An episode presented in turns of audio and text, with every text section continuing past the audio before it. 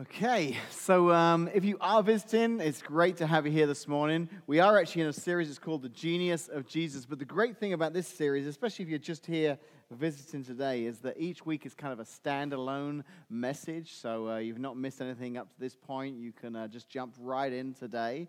And um, the idea behind the series, The Genius of Jesus, is that we happen to think that Jesus was just genius the way he did this. And that is the, in all the ways that he communicated, in all the teaching that he shared, all the interactions he had with people that we can read about in um, the four accounts we have of his life Matthew, Mark, Luke, and John, four different letters written by four different people that kind of talked about the life of Jesus and what he did.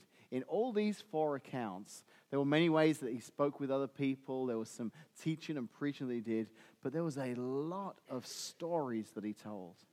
In fact, almost a third of the, the words of Jesus were what are called parables parables, these stories that gave us these insights into the character of who God is, stories that speak to, to us today about how we can live our lives and can challenge us. And the genius of Jesus is that they have stood the test of time that 2,000 years later, we're still reading these stories and they are still speaking to us. And maybe even some of the stories we've talked about over the last three weeks, you've heard before, but heard in a new light. Maybe there's something new you picked up on in one of these stories. And that is the genius of Jesus.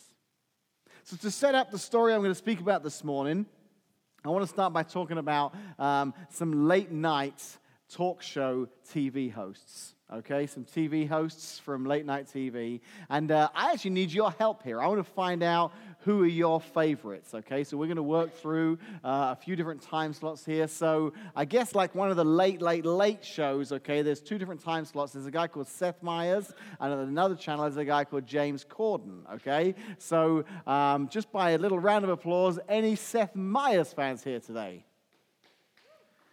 Awesome. Seth's brother's here and his uncle, I think. So awesome. Okay, how about James Corden? Oh, yeah.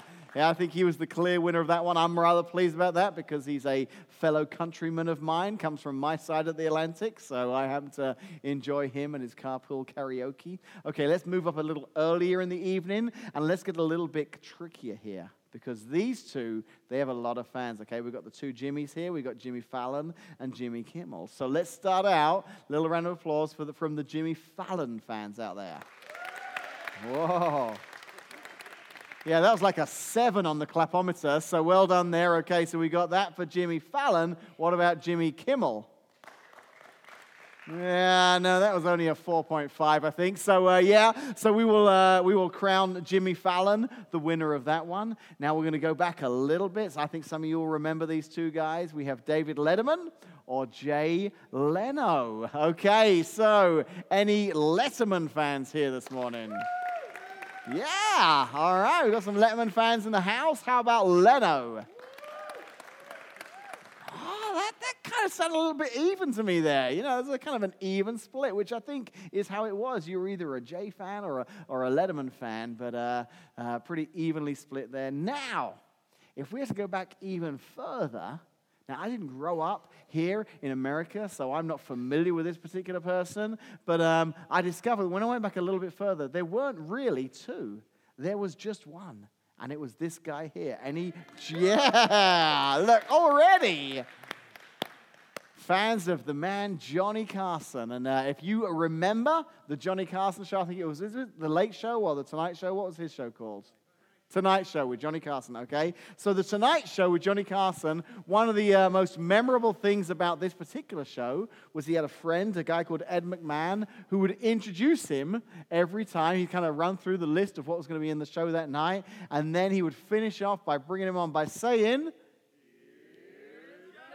Hey, well done. See, you didn't even just say, here's Johnny. You're like, here's Johnny, which I said with my American accent there for you because here's Johnny just doesn't sound right. So, uh, it's true. That was his. Uh, that was his fame. You know, people knew him by that introduction. So there was a guy I discovered just recently. I came across this individual. His name was John Searing. Now, John Searing grew up and lived in New Jersey, was a huge fan of Johnny Carson, and decided to write to the show one day and say, Hey, I would love to come on And I'd love to do the here's Johnny part. And he sent the letter. And do you know what he got back in reply? An 8 by 10 glossy picture of Johnny Carson. thanks, but no thanks. Well, you know, John Searing, he's like, I didn't ask for a picture. I asked to be the announcer. So he wrote another letter. And he wrote another letter. And he wrote another letter. And eventually the studio wrote back and said, Listen, we're sorry, but it's, it's not going to happen. You've got to stop, keep writing to us. But this guy, he was pretty persistent. And he wrote another letter. And this time he actually started addressing them personally to Johnny Carson himself. Dear Johnny, I'd love to come on your show, and I'd love to be the guy introducing you. He wrote again and again and again. Listen to what he said in a newspaper article describing the events that took place in this man's life. He says, No matter what was happening in my life, I would write a letter every day and I would address it to Johnny Carson personally.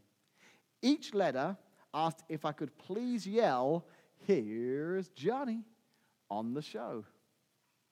Over 800 letters. yeah.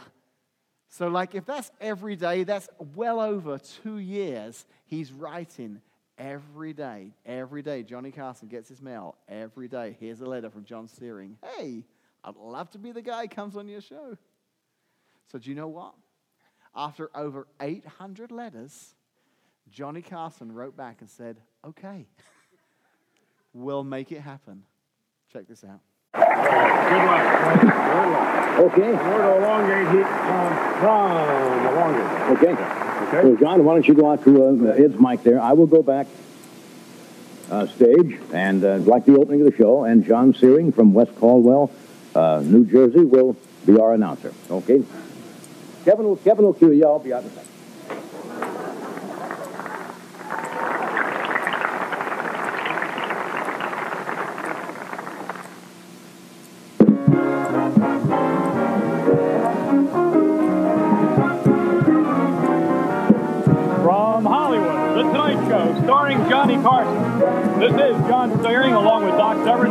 NBC Orchestra, inviting you to join Johnny and his guest, Danny DeVito, from the San Diego Zoo, Joan Everett, letter writer John Searing, and Adventures in the Kitchen with Doc. And now, ladies and gentlemen, here's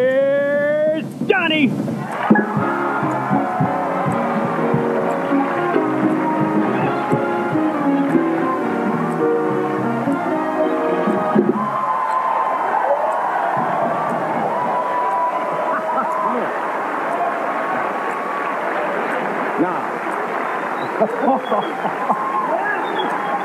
that was pretty good. Very good.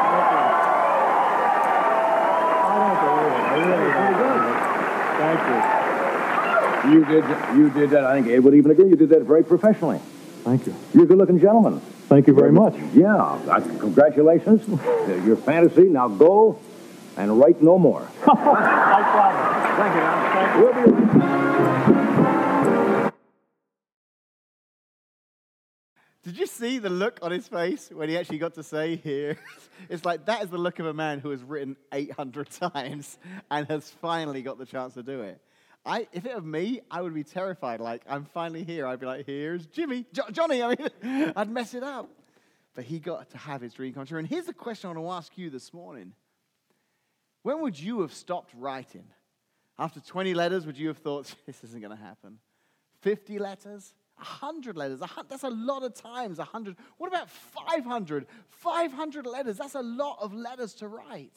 Surely at that point you'd think, yeah, this isn't going to happen. But it didn't stop John Searing. Over 800 times he wrote. And finally his wish came true. You know, Jesus talks about this kind of persistence in one of the stories that he tells. He tells a parable. Uh, he told many of these parables, but this one was called the parable of the persistent widow. And we're going to look at that this morning. We're going to look at this story that Jesus told because there's a very interesting story he tells here about persistence. So, Luke is uh, the guy who writes about this particular story. So, we're going to turn to Luke chapter 18, and then verse 1 starts this way One day, Jesus told his disciples a story, a parable, to show that they should always pray and never give up. Now, this is a really interesting start to this particular parable. Not all the parables start this way. Jesus kind of frames it for us. He says, hey, this is where I'm going with this story. Because whether you realize this or not, we all have filters. Okay, we all have filters in our lives that affects the way we perceive information. Those filters are formed as we grow up. Maybe we grew up in a strong, loving family. Maybe we grew up in a broken family. Maybe we're going through sickness, maybe family situations, but all these things, they affect our filter. So when we hear a story, depending on the, the, the life lessons, the life situations we've been through, it'll filter what we hear. Justin did a great job of bringing this to our attention last week when he told the story about the prodigal son. He actually reminded us that um, Jesus never called it the, the parable of the prodigal son. We've called it that. Jesus actually starts out the story by saying there were two sons. So in that story, he's telling the story of two different sons. But depending on the filter that you read that story through, depending on what you've been through in your life, will kind of gravitate you towards one or the other of those sons. You'll, you'll kind of think this is a story about forgiveness, or this is a story about jealousy, maybe if it's looking at the older brother.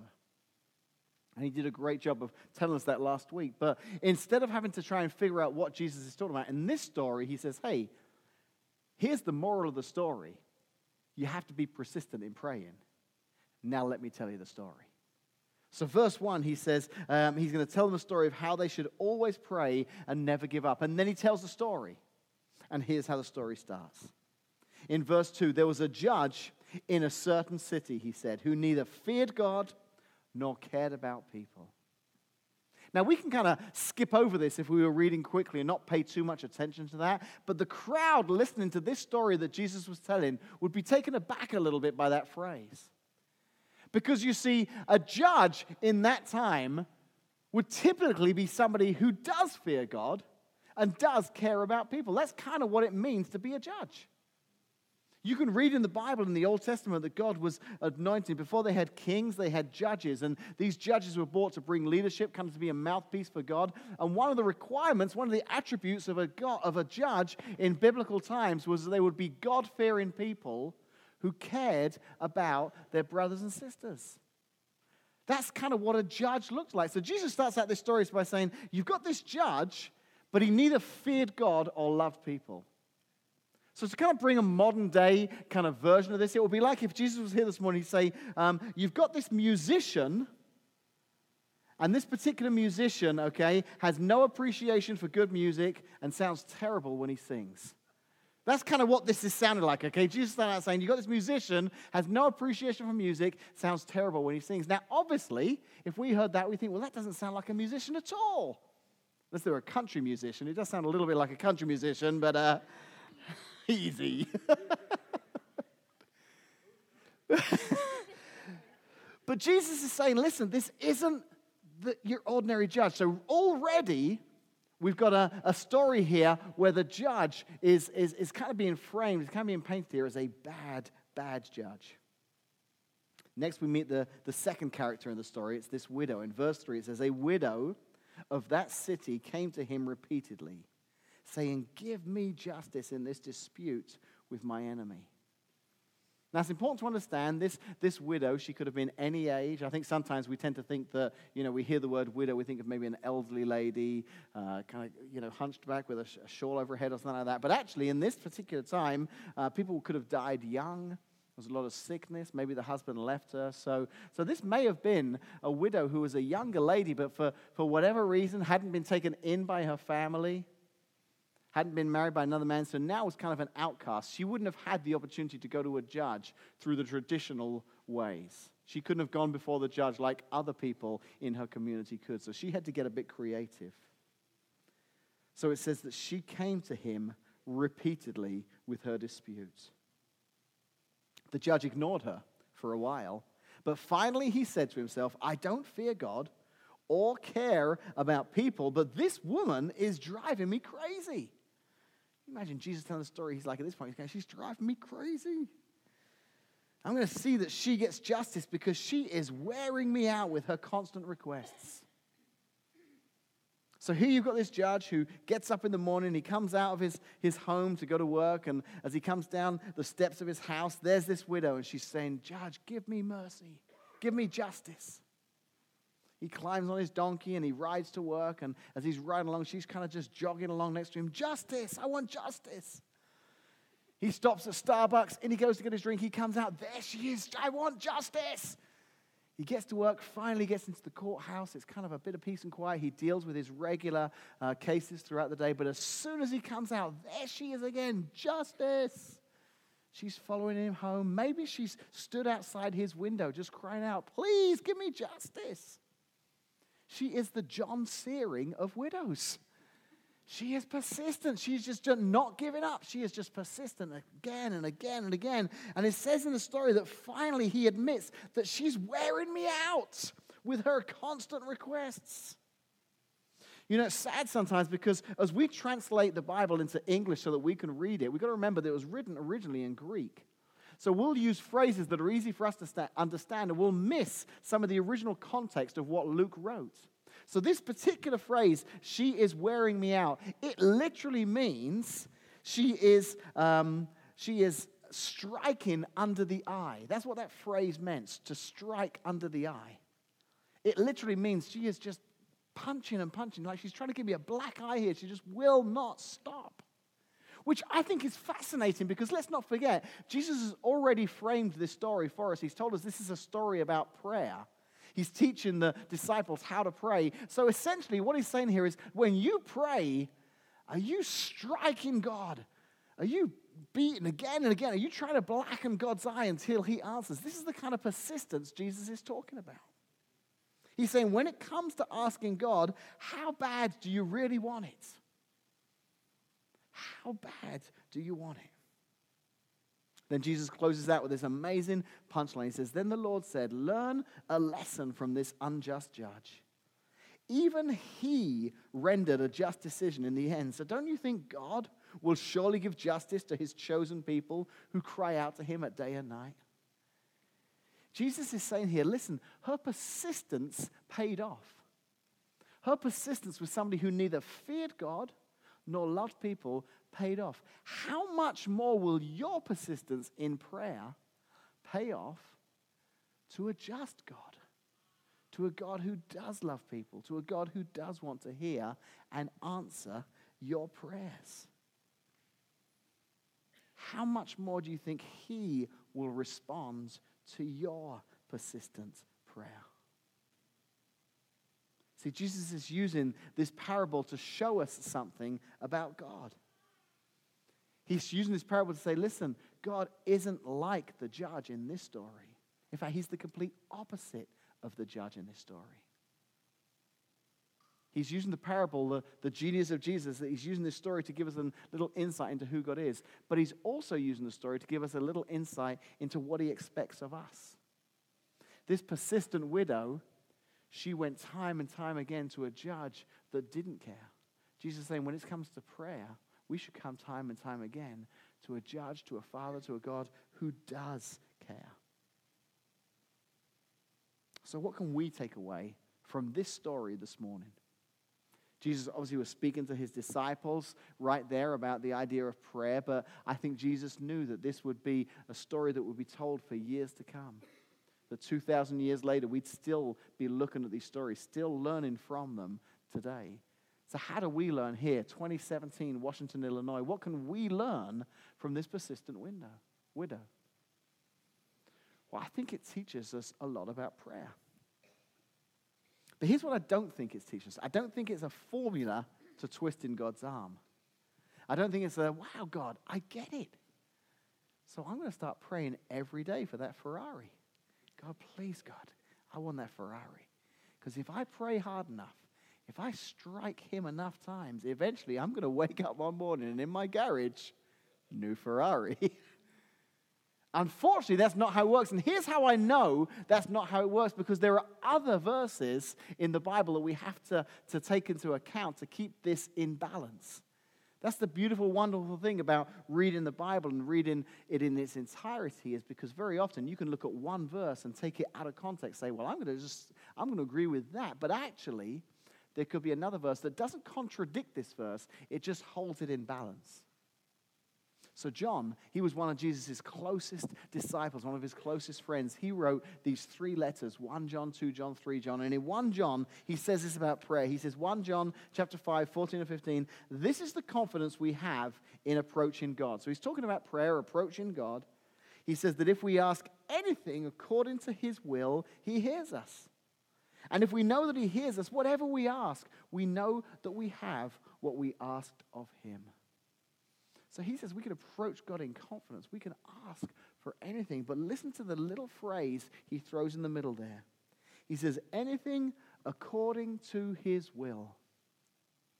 According to his will. John's saying, you know, there's another factor at play here. There's the will of God for our lives. It may not be God's will for your life to have that brand new Ferrari. It may, but probably not. At least not to just show up anyway, maybe to work hard for. So we pray, and Jesus taught us this, didn't he? He said, when you pray, say, um, Your will be done on earth as it is in heaven. So that's the tension I think that we live in sometimes. We're like the widow. We want to pray persistently for something, but we also acknowledge that God's will is at play here. So I'll give you an example.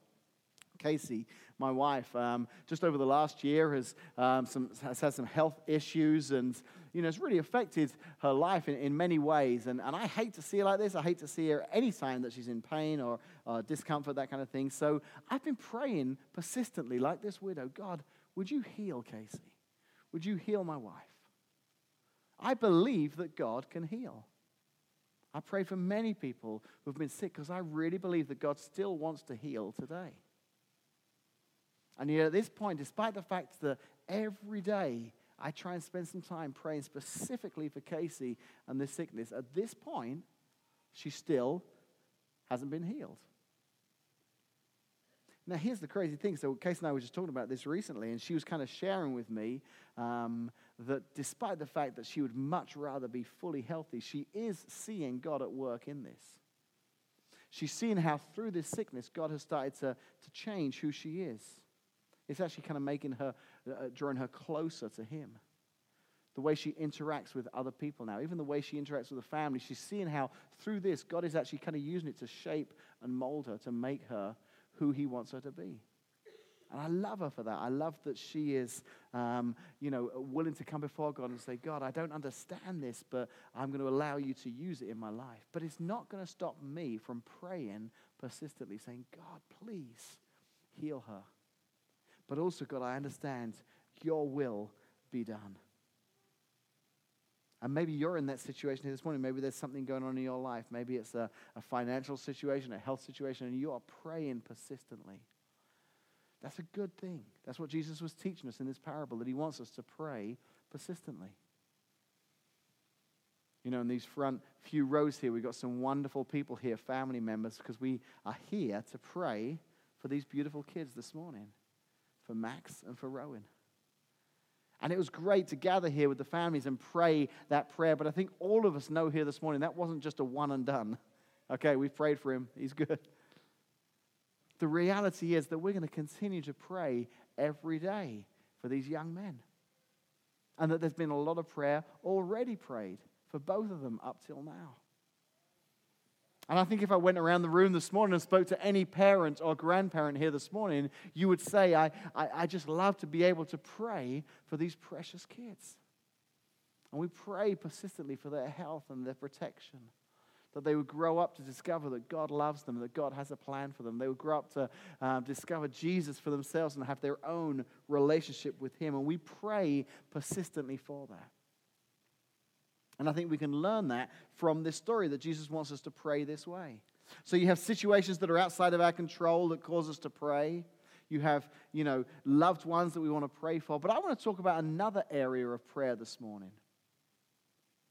Because the reality is, I think we do very well at praying when those needs are there, but when there isn't really a need around, sometimes we can kind of pull away from that idea of praying persistently.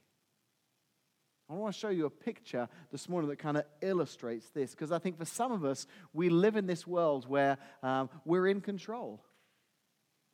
We're, we're very much in control of our environment. Everything, you know, the way it is right now, we're, we're kind of in control.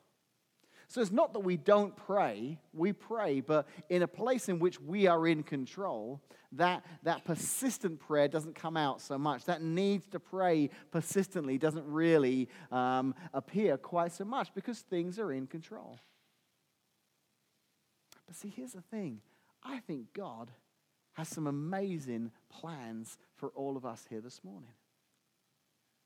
I think He has some incredible destiny and purpose and vision for all of us. In fact, I think some of you have already had a kind of a glimpse as to what that vision looks like.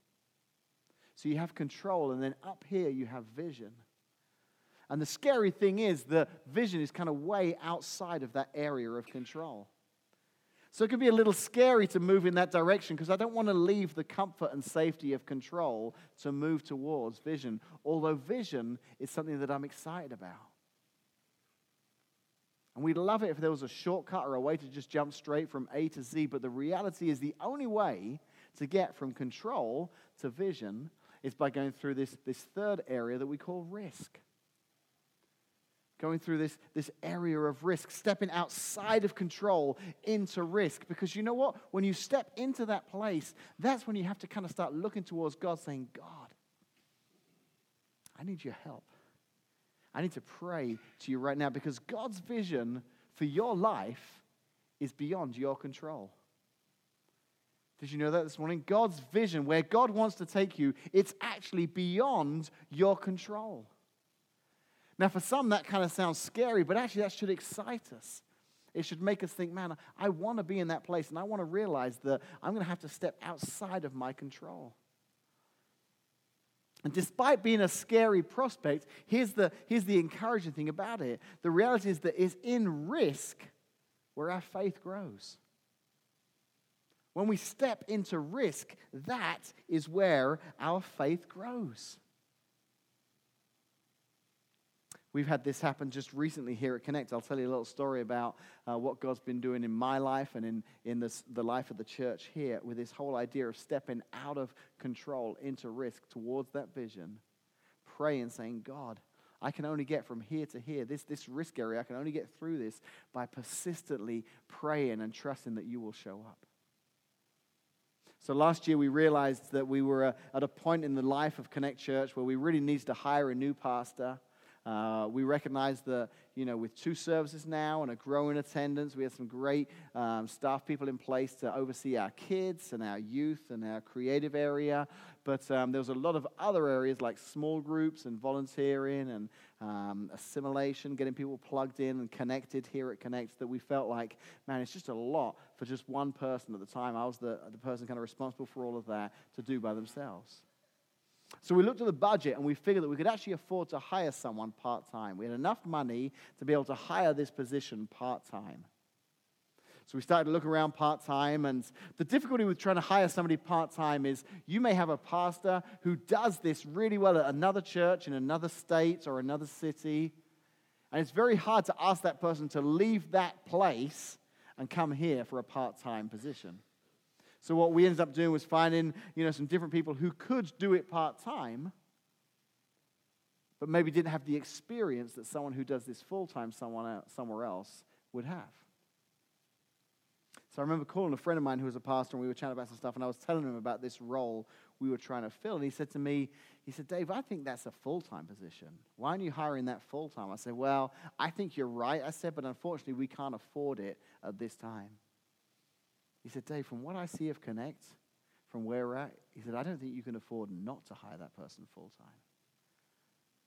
So we met as a leadership team. We have a, a management team in place here, and we kind of looked at the figures and we realized, man, we think this guy's right. We think we need to hire this person full time, but financially, we just can't make this work. So I think we need to just kind of take a step of faith and, and step out and hire this person full time and just hope that God helps us in that because on paper it doesn't look like we can afford it. Now, we had some money in savings that we'd like to one day be in our own facility, in our own building, so we're trying to kind of put some money away to, to plan for that. So we knew we had that kind of if we needed it. And we stepped into 2017 with this kind of step of faith saying, okay, we're going to hire this person. So around Christmas of uh, uh, last year, I remember talking to Andy Brown, our newest staff person here at Connect. Sharing with him this position we want to fill, asking if he would consider it, pray about coming. Now, here's how I know God was in it. I'm on the phone uh, with him. He's in Florida, Tampa, Florida at the time, okay? He's like in shorts, sat by a swimming pool. I'm here in December asking him to come here and work for us. He says, I'd love to. So he took the job, he came. Well, here's the cool part about what happens when you step out of control into that area of risk God shows up, God answers your prayers. So we had this budget for 2017 of how much we expected each month in our offerings, and then we plan on how much we're going to spend based on those numbers. So January came and went, and we looked, and we got the report from our bookkeeper, and as far as the, the amount we needed for offerings for January, we were like right on the money. Like exactly how much we expected is how much came in. February comes and goes, right on the money again. What we needed is what came in. March comes, and this is the month that Andy's now packing up his, his box truck and bringing all his belongings, moving up here to start on April the 1st. So Andy starts April the 1st. A few days later, we get the report for um, March. And we find out that in, in one month, we are $15,000 more in offerings than we'd planned for. Now, that's huge. That's like almost 50% more than we normally get. So we're like, wow, praise God. We thought maybe some tax returns had come in and people had given it a little bit more. We, you know, we didn't really know why it was, but we were like, hey, thanks God, that's awesome. So then Andy starts. He's been working for us for a month, and then uh, the beginning of May, our numbers come in for April. Same again, fifteen thousand dollars more than we planned for. So we're like, wow, this is great news. And I remember meeting as our leadership team, just looking at these numbers, trying to figure it out. And in that moment, I honestly believe that God kind of dropped this thought into my mind. I said, guys, I said, I actually think it's because we hired Andy. I think we were worried. We were waiting for the money to show up so that we could hire him. And God was saying, hey, I'm waiting for you to hire him so I can provide the money. God stepped in. When we stepped out of that area of control towards the vision that God had given us, He showed up and He supplied our needs. And I think some of us this morning, maybe we're holding back a little bit because we're afraid to step out into that risk. But we have a God who loves us, who wants to provide for us. But not only that, has given us a plan of how we can survive in that area by that persistent prayer. That's what happens with this widow. She could have stayed in the control zone. She could have just accepted this was her lot, that she had injustice, and oh well, what are you going to do? But she didn't. She had this vision of justice. So she stepped out of control and she stepped into this area of risk where she started badgering the judge, persistently asking for justice, showing him how bad she wanted it. And the question I want to ask you this morning is how bad do you want it? How much are you willing to pray? How persistent are you willing to be? It took John Searing 800 letters before he finally got a yes. How persistent will you be praying for that situation in your life. I can remember growing up in the late 80s, it was uh, 1989, and uh, around November time, this book came out that you could buy. It was Christmas was coming, and this was a great book you could buy as a Christmas present. And it was like a highlight of the decade. It was all the big news stories from the 80s. It was this hardback book, and it was pretty big, and it had all the different big events throughout the 80s from across the world, pictures and stories. And the reason they waited till the end was because they wanted to get it out by Christmas, so they, they released it in November of 1989. Well, unbeknownst to them, there was one more event that was still going to take place in the 80s.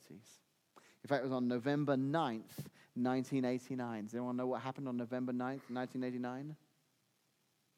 The Berlin Wall came down. That was when the Berlin Wall was knocked down. And it didn't feature in this book. If you'd have bought this book as a Christmas gift, it would have missed one of the greatest events of the 80s because it happened right at the end of the decade. And many people will tell many stories of why that wall came down political, uh, change in power, all these kind of things. But there's one guy, he's a pastor. His name was Christian Führer. He was the pastor of St. Nicholas Church in East Berlin. And he'll tell you that it was prayer that brought that wall down. Because in 1982, in a church where it was illegal for people to meet in this communist country, he had a few people that used to come into his Monday night prayer meeting where they would pray for peace.